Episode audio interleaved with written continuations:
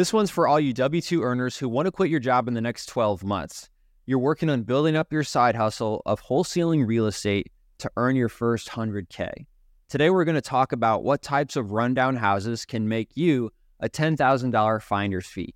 My name's David Lecko, and I created a process that's helped people close 10,000 real estate deals in all 50 states called Deal Machine. Wholesaling is a strategy for you to make big checks by finding rundown properties, getting them under contract, and then passing them off to an investor who has money that can pay you a finder's fee. So you can make a lot of money without putting any of, of your own money up and at risk. So when I started investing, I was actually trying to get a rental property, not wholesaling. And as a wholesaler, you'll end up selling your property to people like I was so listen to how I was thinking, and you'll see clearly how to find houses that will make you a $10,000 fee. My boss at the time had five rental properties, and I said, Why do you have these rentals?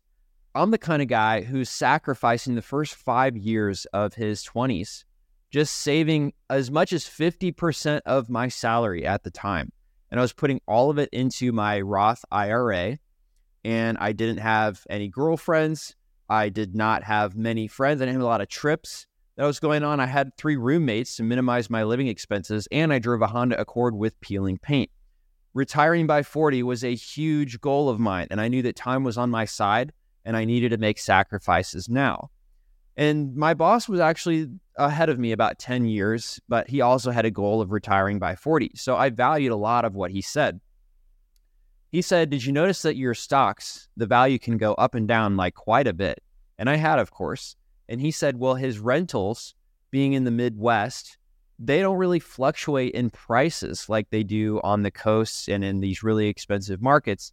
They kind of always just tick up like a bond. But the very most important aspect was as long as you buy them right and you manage them well, they'll actually throw off, you know, five to five hundred dollars a month, you know, in cash flow. And that is what would give him the ability to structure a goal to retire by the age of 40. So I changed my strategy immediately because the more I thought about it that night, I'm like, wow, it just makes so much more sense. Let's say I may have a $5 million in my, you know, retirement account, which seemed like impossible, but that might be what it would take to retire, to truly retire. What if the stock market takes a huge hit? Then what am I going to do? But if I always had cash flowing rentals, I could map it out and say, okay, I need about 15 rental properties. That's actually a very attainable number, it seems like. So I needed a house to cash flow. I went home and I looked on Zillow. I looked at everything for sale. And I knew this Midwest market was a great market for cash flowing properties because he just told me. But everything I was looking at that was listed for sale by an agent wasn't going to cash flow. What I did was I checked on Zillow, you know, say it was for sale for like 250,000 it says what the estimated mortgage payment is right there. And all you have to do is add in the taxes and insurance, which uh, is a little checkbox. If that's not available on Zillow, you can just Google mortgage calculator and it will build in the taxes and insurance into the mortgage payments. You can figure out what that would be. Then I use a website called Rentometer where you plug in the zip code, the bedrooms, and the bathrooms, and they get all their information from professional rental property uh, platforms, you know, uh, not important, but like Appfolio, for example, that's used by people that have over 50 rental properties. And it actually says what they rented for. And that's what feeds in Rentometer, those types of platforms. So it'll give you a rent estimate. And I'd plug in the same house, the mortgage would always be more than the rent estimate. So there was no dice. None of these houses were going to cash flow. And I spent a whole two evenings then just scratching my head and feeling pretty discouraged but I'm pretty solution oriented. I don't give up very easily. And uh, I asked the guy again, How'd you find these houses that cash flow? And he told me that he bought his properties in 2009 after the 2008 crisis when things were at a great price. And it would be difficult to find deals like his now, which kind of deflated the balloon, uh, any air that was left in it. But I still found a little bit more info um, and I found a real estate meetup online, which I attended, and people there were doing deals actively. So I listened to their advice when they said I need to look off market and I need to look for rundown houses and ask a hundred of them if they'd like to sell their house. They told me this was called driving for dollars. So, two months in, I've written down 40 properties, typically after work, but before the sun goes down. And I see one two months in that's being worked on that I know is on my list. So I frantically pull over, flip through my list, and of course, I see the address there. I rush home and I look up who owned the property, which you can do for free on your county website. And I see that it was bought in the last, you know, couple of weeks. And the price was for a lower price than I would have offered. So I knew this could have been an amazing first deal for me. Ugh. And so I just ended up keeping at it. And I ended up finding a property and he called the number on the postcard that I sent him, which said, I'm interested in purchasing your house at this address. I can close quickly and with cash.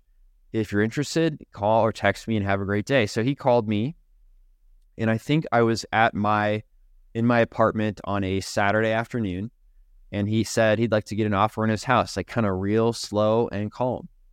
And I told him I could meet at six o'clock. So I went over there and this is exactly what the house looked like. It had a blue tarp on the roof that was nailed in place. So instead of putting new shingles on, instead of just letting the house leak, they permanently installed a blue tarp, which lasts for probably a little while, but not nearly as long as a shingles. And this thing was like tattered up and there was water damage in the ceiling.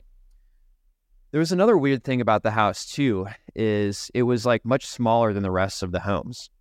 It was on a huge front yard but it was right up against the alleyway. So it had zero backyard because it, it just was so close.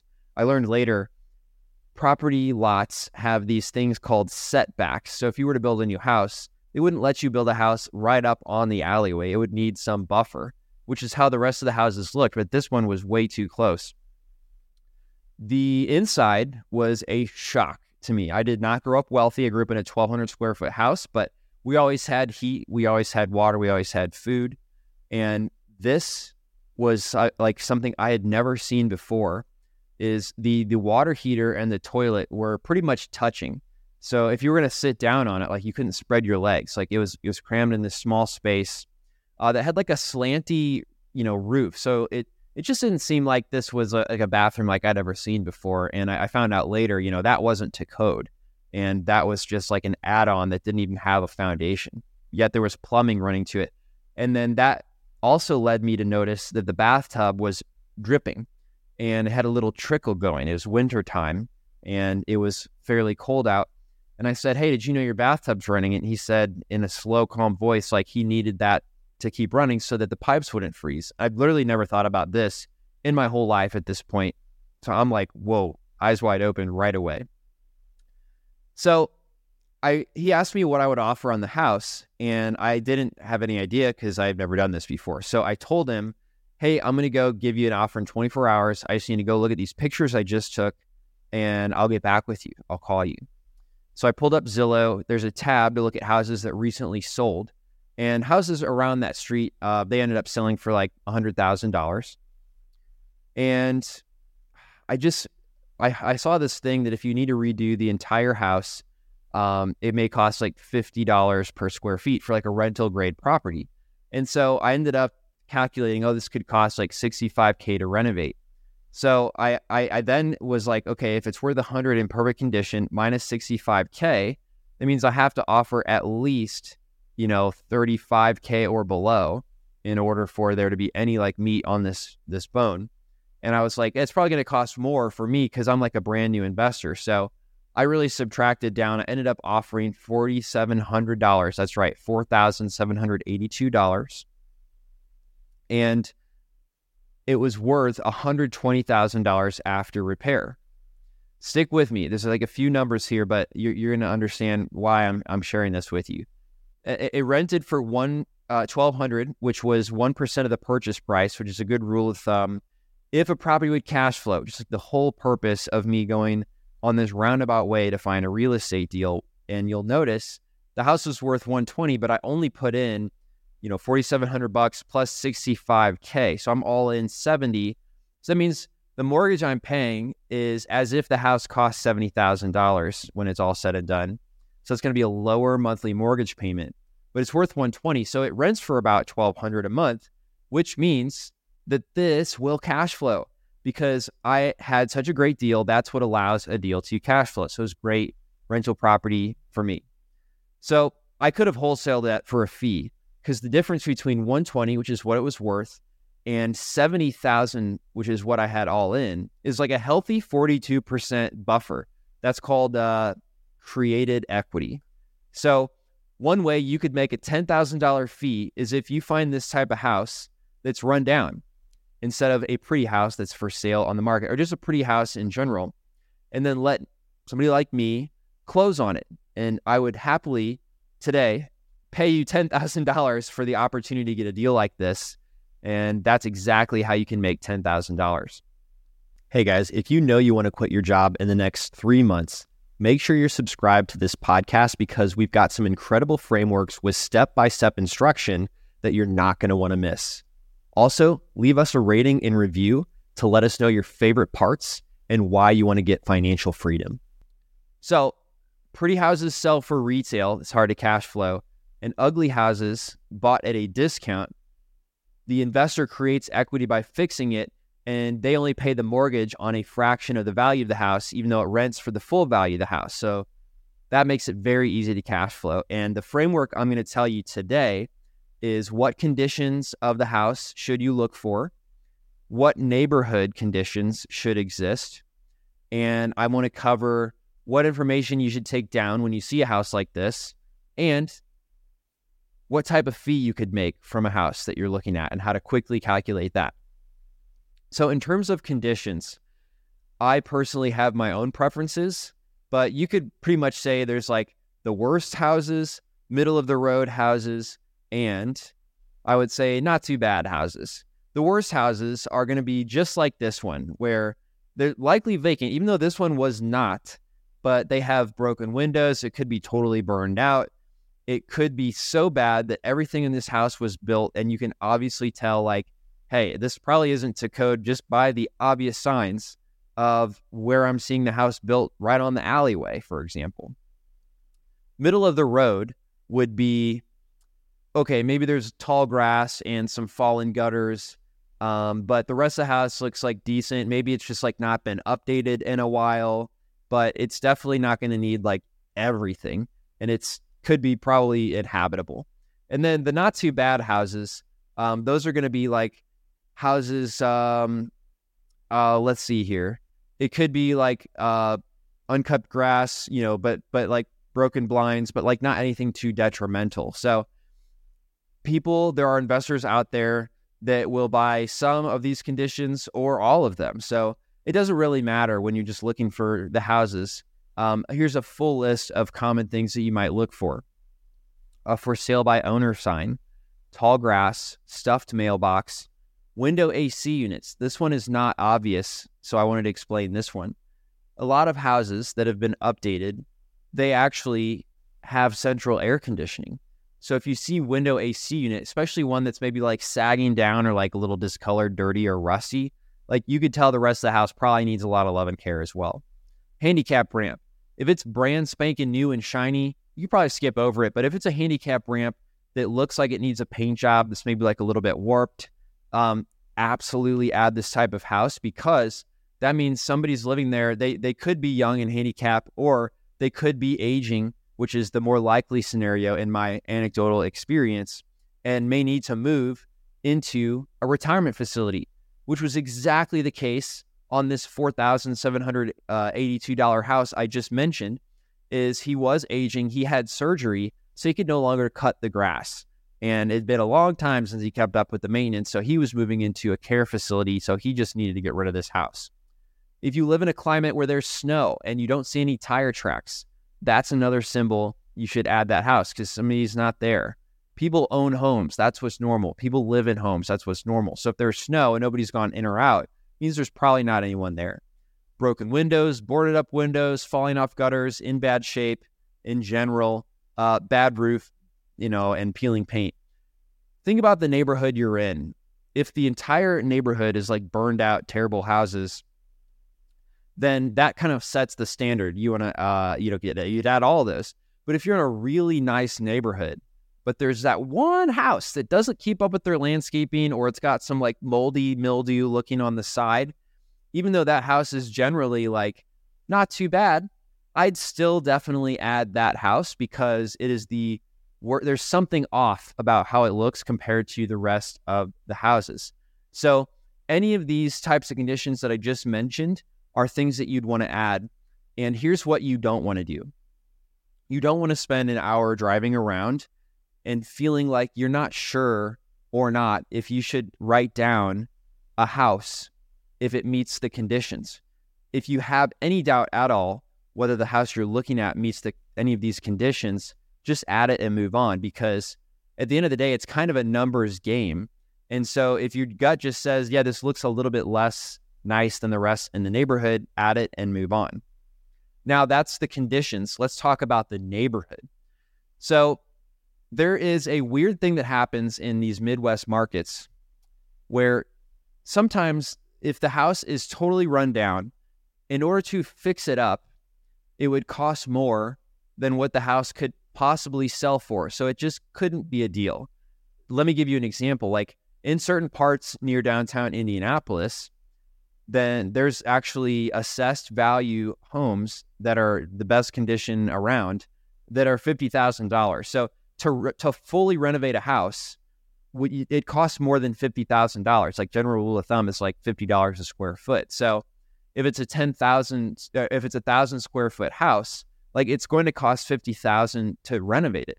So if the perfect condition on that street is 50k, you couldn't there's not a price you could buy this house for or an investor could buy this house for and still it be a good deal. So just skip over those neighborhoods if most of the houses on the street have an assessed value of 50k or less. Like don't waste your time a quick way you could check that is going on Zillow and just look at this estimate. Of course, it's not perfect, but it gives you like a quick pulse on like what are the values of these homes.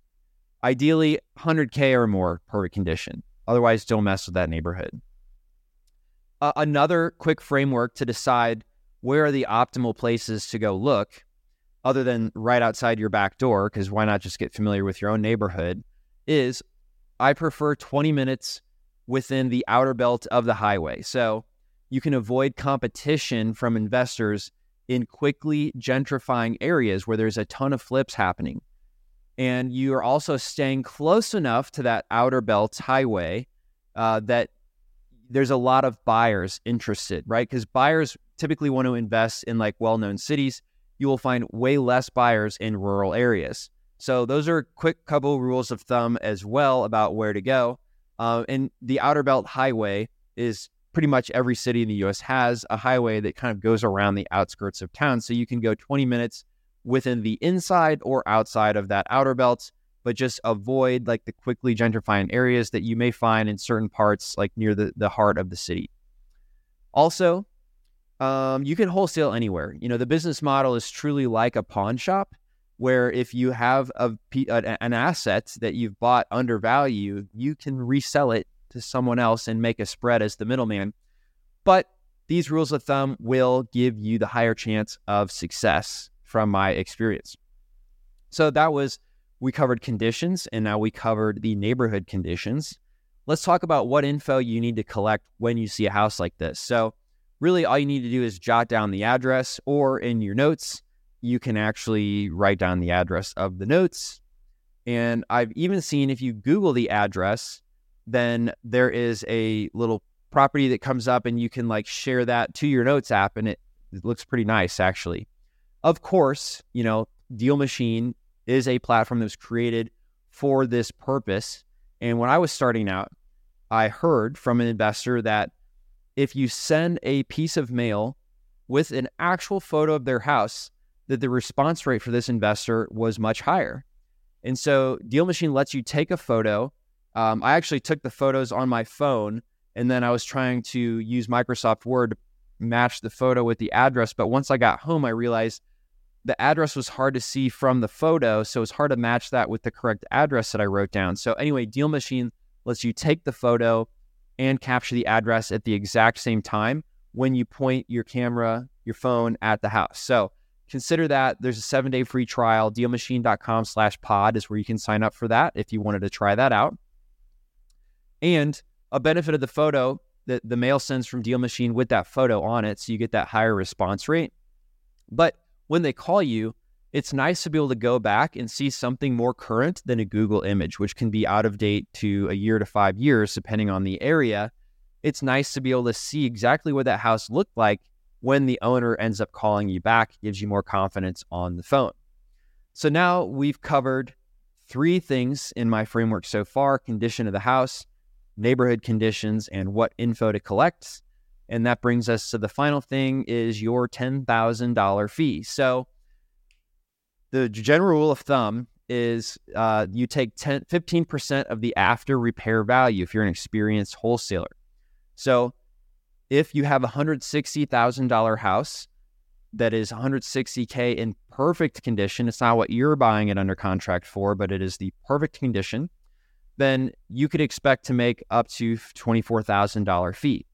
And if you have a $50,000 house, you can't even renovate a thousand square foot house for less than 50K. So if it's run down and the neighborhood is only worth 50K in perfect condition, you can't even do that deal. So again, move to streets where the perfect condition house is worth over 100K at least. And if you do end up bagging a deal that could be worth 160K, take 10K and move on to your second deal. The speed of getting that deal done is going to unlock what's truly possible for you. And speed is the name of the game when it comes to wholesaling real estate and not getting into analysis paralysis. So, if you're frustrated by your job, building your side hustle up will give you the freedom to quit. And there's nothing more tried and true with as big of potential as wholesaling real estate because 15% of a freaking house ends up being like quite a bit of money that makes it worth your while to go through this process of finding these homes and making these finder's fees. You look for a rundown house, you make sure it's in the right neighborhood, write down the address, take a clear photo so that you can reach out and talk to them with confidence, and then you end up making your fee. Let me know what you guys like most about this if you're in Spotify in the Q&A section and leave us a review letting us know as well what your favorite part was and why you want financial freedom and we'll see you on the next episode of the Deal Machine podcast. Thanks for listening to the Deal Machine Real Estate Investing Podcast. Please leave us a review and follow along wherever you're listening to your podcast.